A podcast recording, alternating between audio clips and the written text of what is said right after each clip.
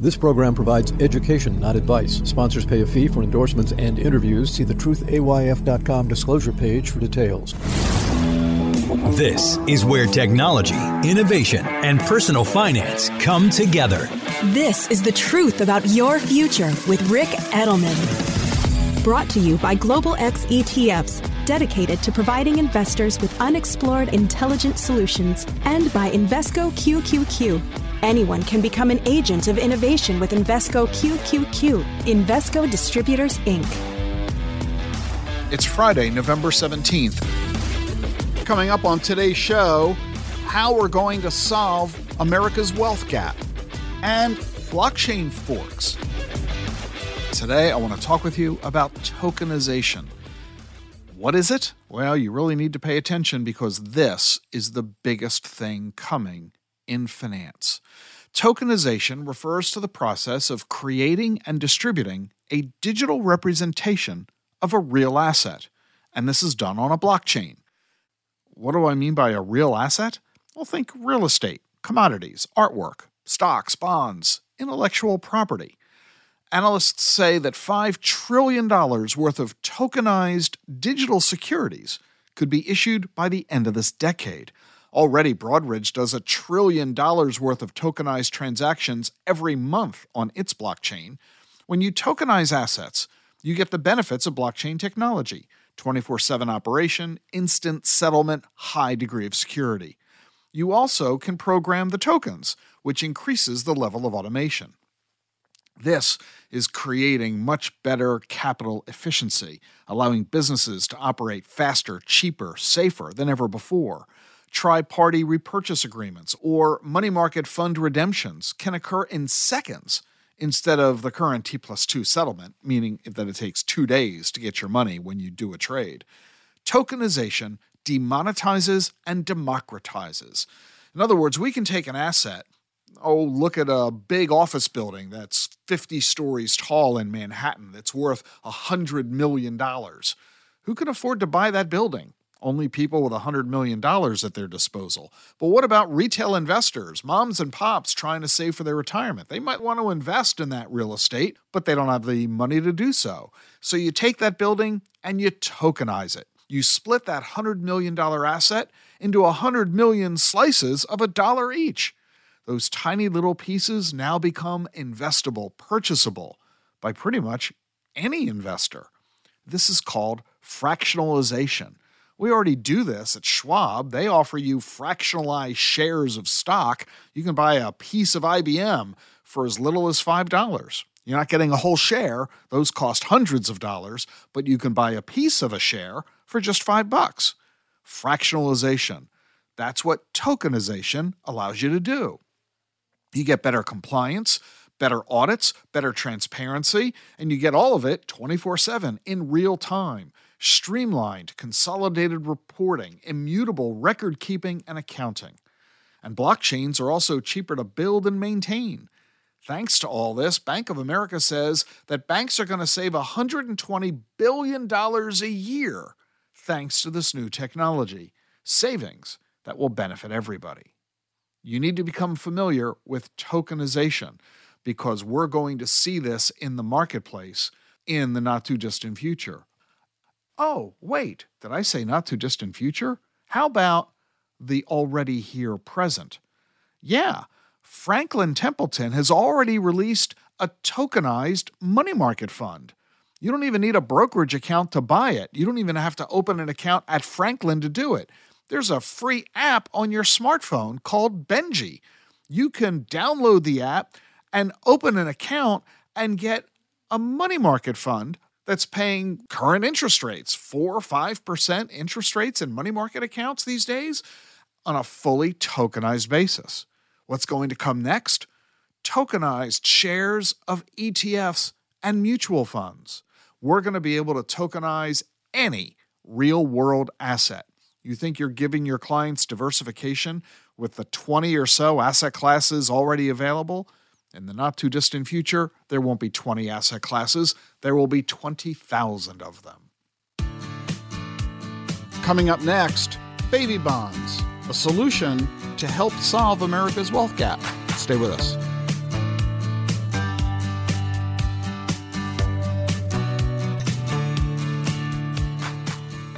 Landmark infrastructure legislation was passed in the last Congress. Now comes the work of getting it built. The Global X U.S. Infrastructure Development ETF, ticker PAVE, invests in dozens of companies helping shape the future of American infrastructure. Investing involves risk, including possible loss of principal. Investments in infrastructure related companies have greater exposure to the potential adverse economic, regulatory, political, and other changes affecting such entities. Before investing, carefully consider the fund's objectives, risks, charges, expenses, and more in the full or summary prospectus at globalxetfs.com. Read carefully. Distributed by SEI Investments Distribution Company. The truth about your future with Ric Edelman is brought to you by Schwab. You want control of your financial future, and Schwab knows that. That's why when it comes to managing your wealth, Schwab gives you more choices, like full service wealth management and advice when you need it most. You can also invest on your own and trade on Thinkorswim, the powerful award winning trading platforms. Plus, you'll get low costs, transparent pricing, and 24 7 live help. Because Schwab understands it's your financial journey, and they believe you should have choices in how you invest. Visit schwab.com to learn more.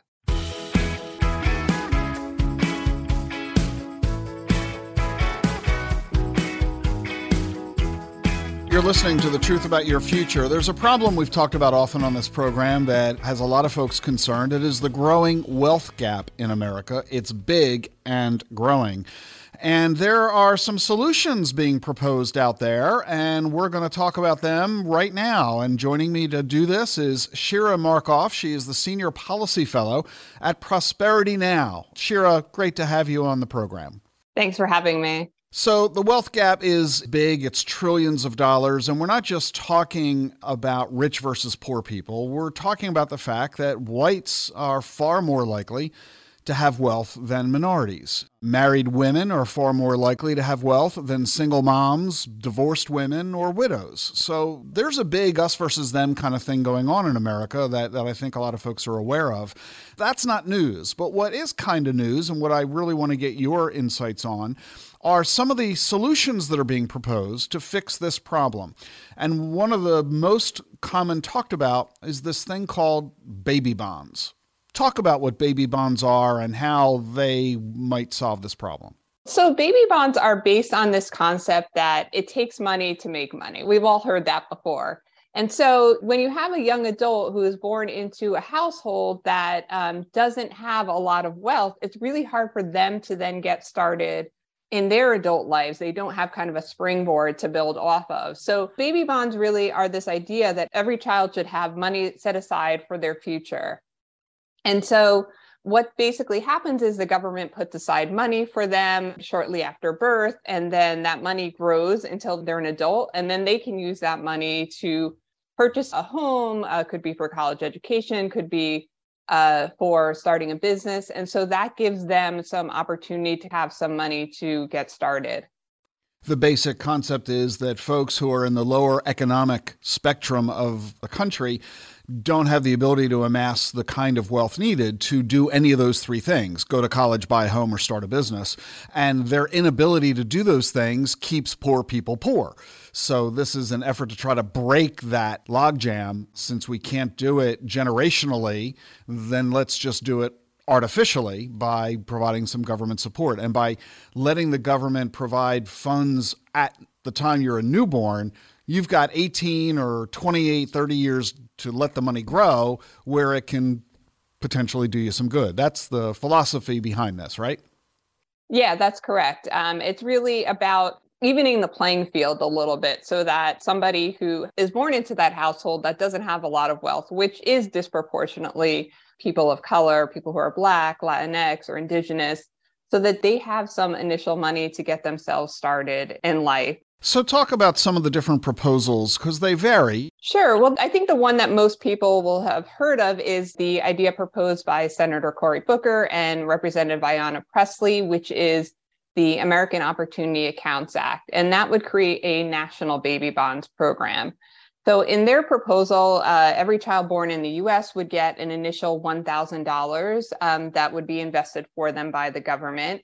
And then each year, up to $2,000 would be added to their account um, based on their household income. So those at the lowest end of the income spectrum would get that full 2000 and kids at the higher end of the income spectrum would not get any additional money. And then when the children become adults, they could use that money for buying a home, paying for college, retirement, or some other wealth building uses um, as well. And I do want to say that 18 year olds, uh, they're not ready to buy a home, but it's not that the money has to be used at age 18. Could that 18 year old withdraw the money to buy a Corvette? No, they couldn't. So it would only be allowable for uh, homeownership, post secondary education, retirement investment or um, there's other uh, wealth building investments. Yeah, I wonder about the risk of loopholes. We always worry about fraud and abuse in any government program, and you know, good deeds never go unpunished. And I just wonder if, for example, a, a beneficiary were to use the money, say, to buy a home, but then after they've done that in accordance with the program, they could then immediately sell the home converting that money back into cash so they can then go buy the Corvette. Is there any notion or consideration to trying to reduce or prevent those kinds of abuses? There's no provision for checking that. What is the expected annual cost of Senator Booker's baby bonds proposal? So right now it's anticipated it would be about 60 billion per year. And so that's obviously going to be one headwind in Congress getting the approval for that. But what is really worth noting is that there have been a number of states that have created a variety of different kinds of programs where they give small amounts of money to newborns. And the studies have shown that even giving a very small amount, increases dramatically the likelihood that the child will end up going to college. It's just the acknowledgement that, wow, somebody has opened an account for you and they have funded it, even with as little as $100, inspires the parents to continue their efforts to save for the child's college. So there is some good academic data that provides some hope and aspiration for the success of programs like this. Whether or not it's going to achieve the approval of Congress to spend 60 billion a year given today's uh, economic and political headwinds, I think remains to be seen. Can you tell us what the current attitude in Congress is about the senator's proposal? As we know, we have a divided Congress between the House and the Senate right now, and they're not really agreeing on much of anything at the moment. This legislation was originally introduced in 2018, and the number of co sponsors has increased each year. Currently, there are, I believe, 15 co sponsors in the Senate for this legislation. They are all Democrats. The other thing is that a number of states have proposed or in some cases actually passed legislation. And I think that will increase the momentum for a federal program. Talk about some of the state programs and how they operate. Sure. So the first state to pass baby bonds legislation was Connecticut in 2021. Their program would set aside $3,200 for children whose births are covered by their state's Medicaid program. So, very targeted towards kids in low income families. They're still trying to kind of get it funded. In Washington, D.C., there was also legislation passed in 2021 um, creating a similar program, although the amount that's invested would be 17,500 for kids from the lowest income families. And they're right now in the process of implementing that program. And then lastly, California last year passed a similar initiative, but very targeted towards some of the most vulnerable kids in the state. So children who lost a parent or caregiver to COVID 19, who are in low income households, or kids who are in long term foster care.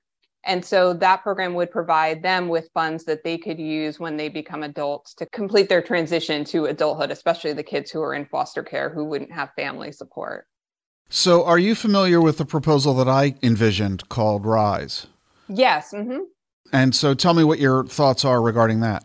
I think that that proposal has a lot of merit because, as we know, there is an extreme uh, issue with uh, crisis around retirement in this country, especially people from low income households, uh, people of color not having adequate money to sustain themselves in retirement.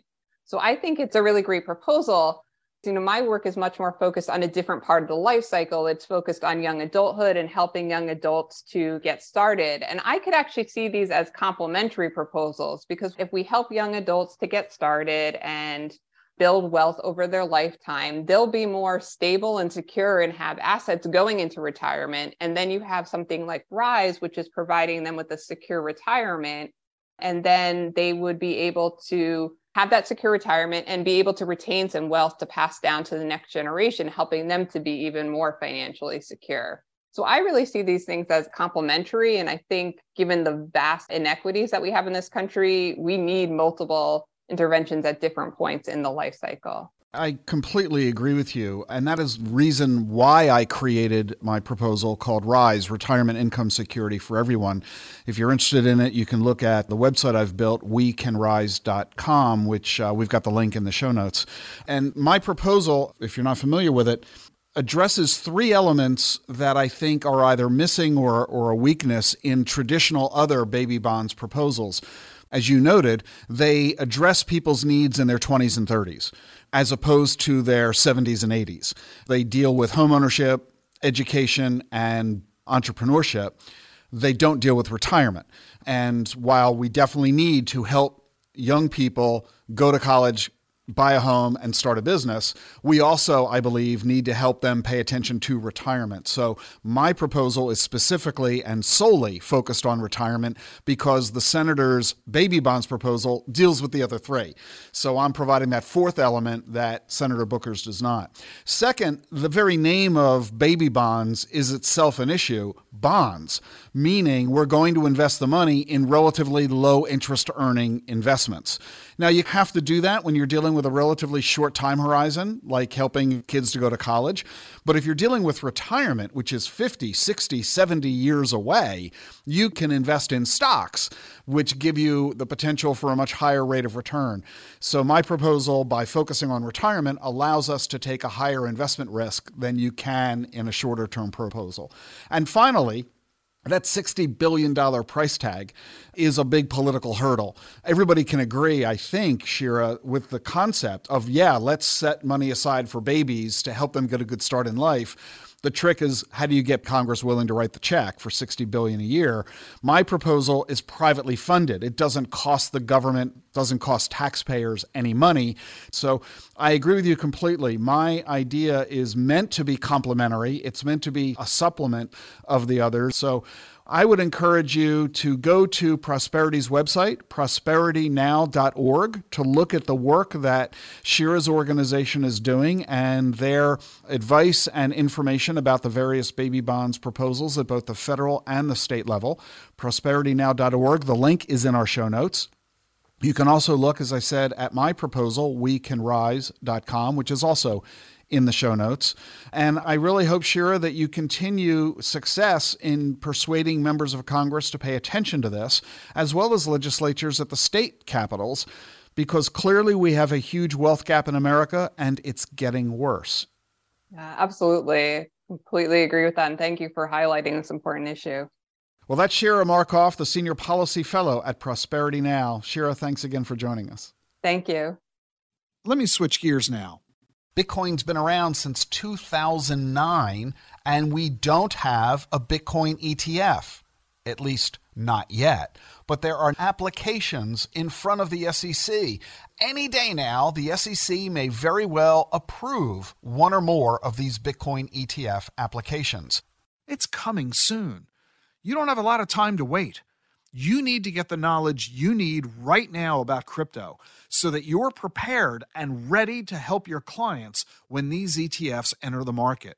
Your clients are going to call you asking you for your opinion. You need to demonstrate to them that you've gotten that knowledge. And there's only one way for you to do it get your CBDA, become certified in blockchain and digital assets.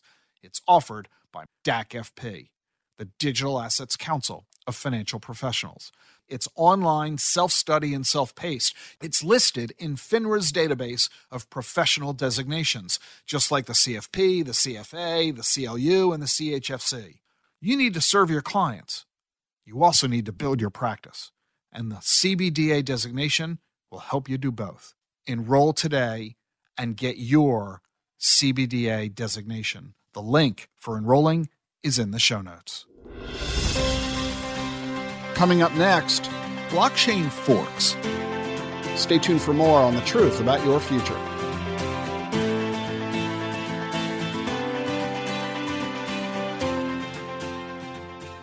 Looking to add AI to your portfolio? Consider the Global X Robotics and Artificial Intelligence ETF, ticker BOTZ. This ETF invests in companies harnessing robotics and AI disruption across a range of sectors like industrials, healthcare, and more. Investing involves risk, including possible loss of principal. Technology companies can be affected by rapid product obsolescence and intense industry competition. Before investing, carefully consider the fund's objectives, risks, charges, expenses, and more in the full or summary prospectus at globalxetfs.com. Read carefully. Distributed by SEI Investments Distribution Company. Support for Ric Edelman's podcast comes from Invesco QQQ. Meet Henry, an everyday person who enjoys reading science fiction, keeping in shape at the gym, and spending time with family. He also participates in progress by investing in a fund that supports innovative ideas. Invesco QQQ ETF allows you access to innovators of the NASDAQ 100, so you don't have to be a rocket scientist to help push progress forward. Anyone can become an agent of innovation. Learn more at invesco.com slash qqq There are risks when investing in ETFs, including possible loss of money. ETFs' risks are similar to those of stocks. Investments in the tech sector are subject to greater risk and more volatility than more diversified investments. The NASDAQ 100 Index comprises the 100 largest non financial companies on the NASDAQ. You can't invest directly into an index. Before investing, carefully read and consider fund investment objectives, risks, charges, expenses, and more in prospectus at Invesco.com. Invesco Distributors, Inc.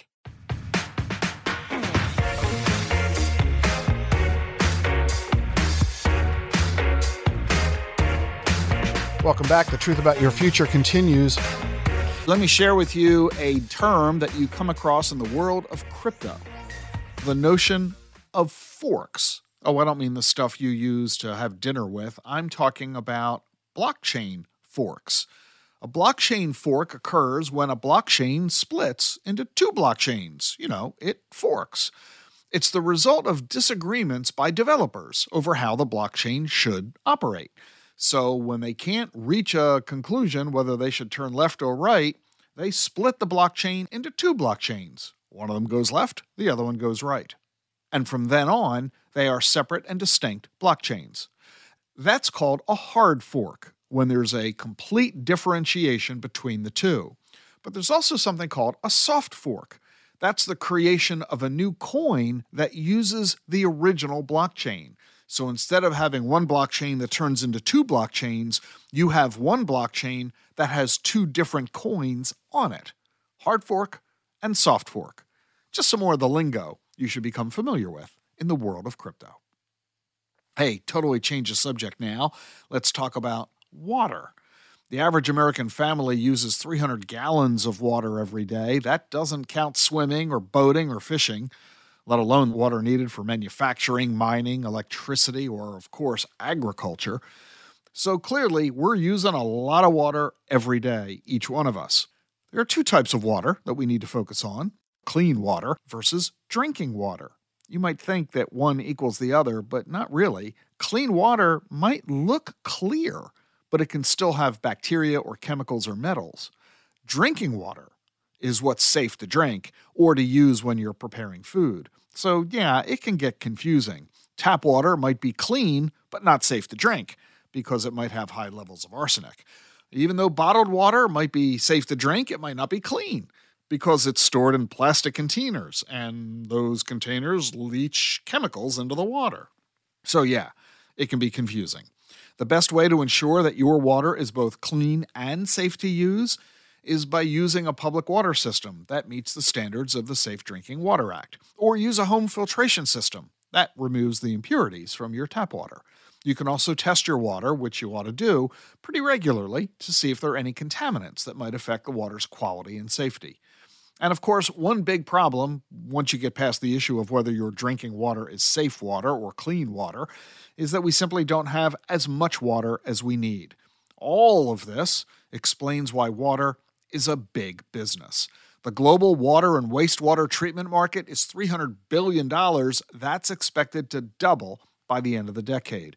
New technologies are being created that clean water as well solar powered water filtration, desalination systems, nanotechnology, wastewater treatment, and water purification facilities. It's big business. If you'd like to invest in this business, you ought to consider the Global X Water ETF. The symbol is AQWA, Agua. And you can learn more about it at globalxetfs.com. If you're an investor, ask your financial advisor about not just drinking, but investing in water, the Global X Water ETF. Thanks for joining us today. You know, we've got a new episode of the podcast every weekday. So if you miss one, or if you're looking for info on a specific topic, you can find all our past shows at thetruthayf.com. The link is in the show notes. Have a great weekend. See you Monday. The Truth About Your Future with Ric Edelman has been brought to you by Global X ETFs, dedicated to providing investors with unexplored intelligent solutions, and by Invesco QQQ. Anyone can become an agent of innovation with Invesco QQQ. Invesco Distributors, Inc. Get the truth about your future with Ric Edelman. It's thetruthayf.com.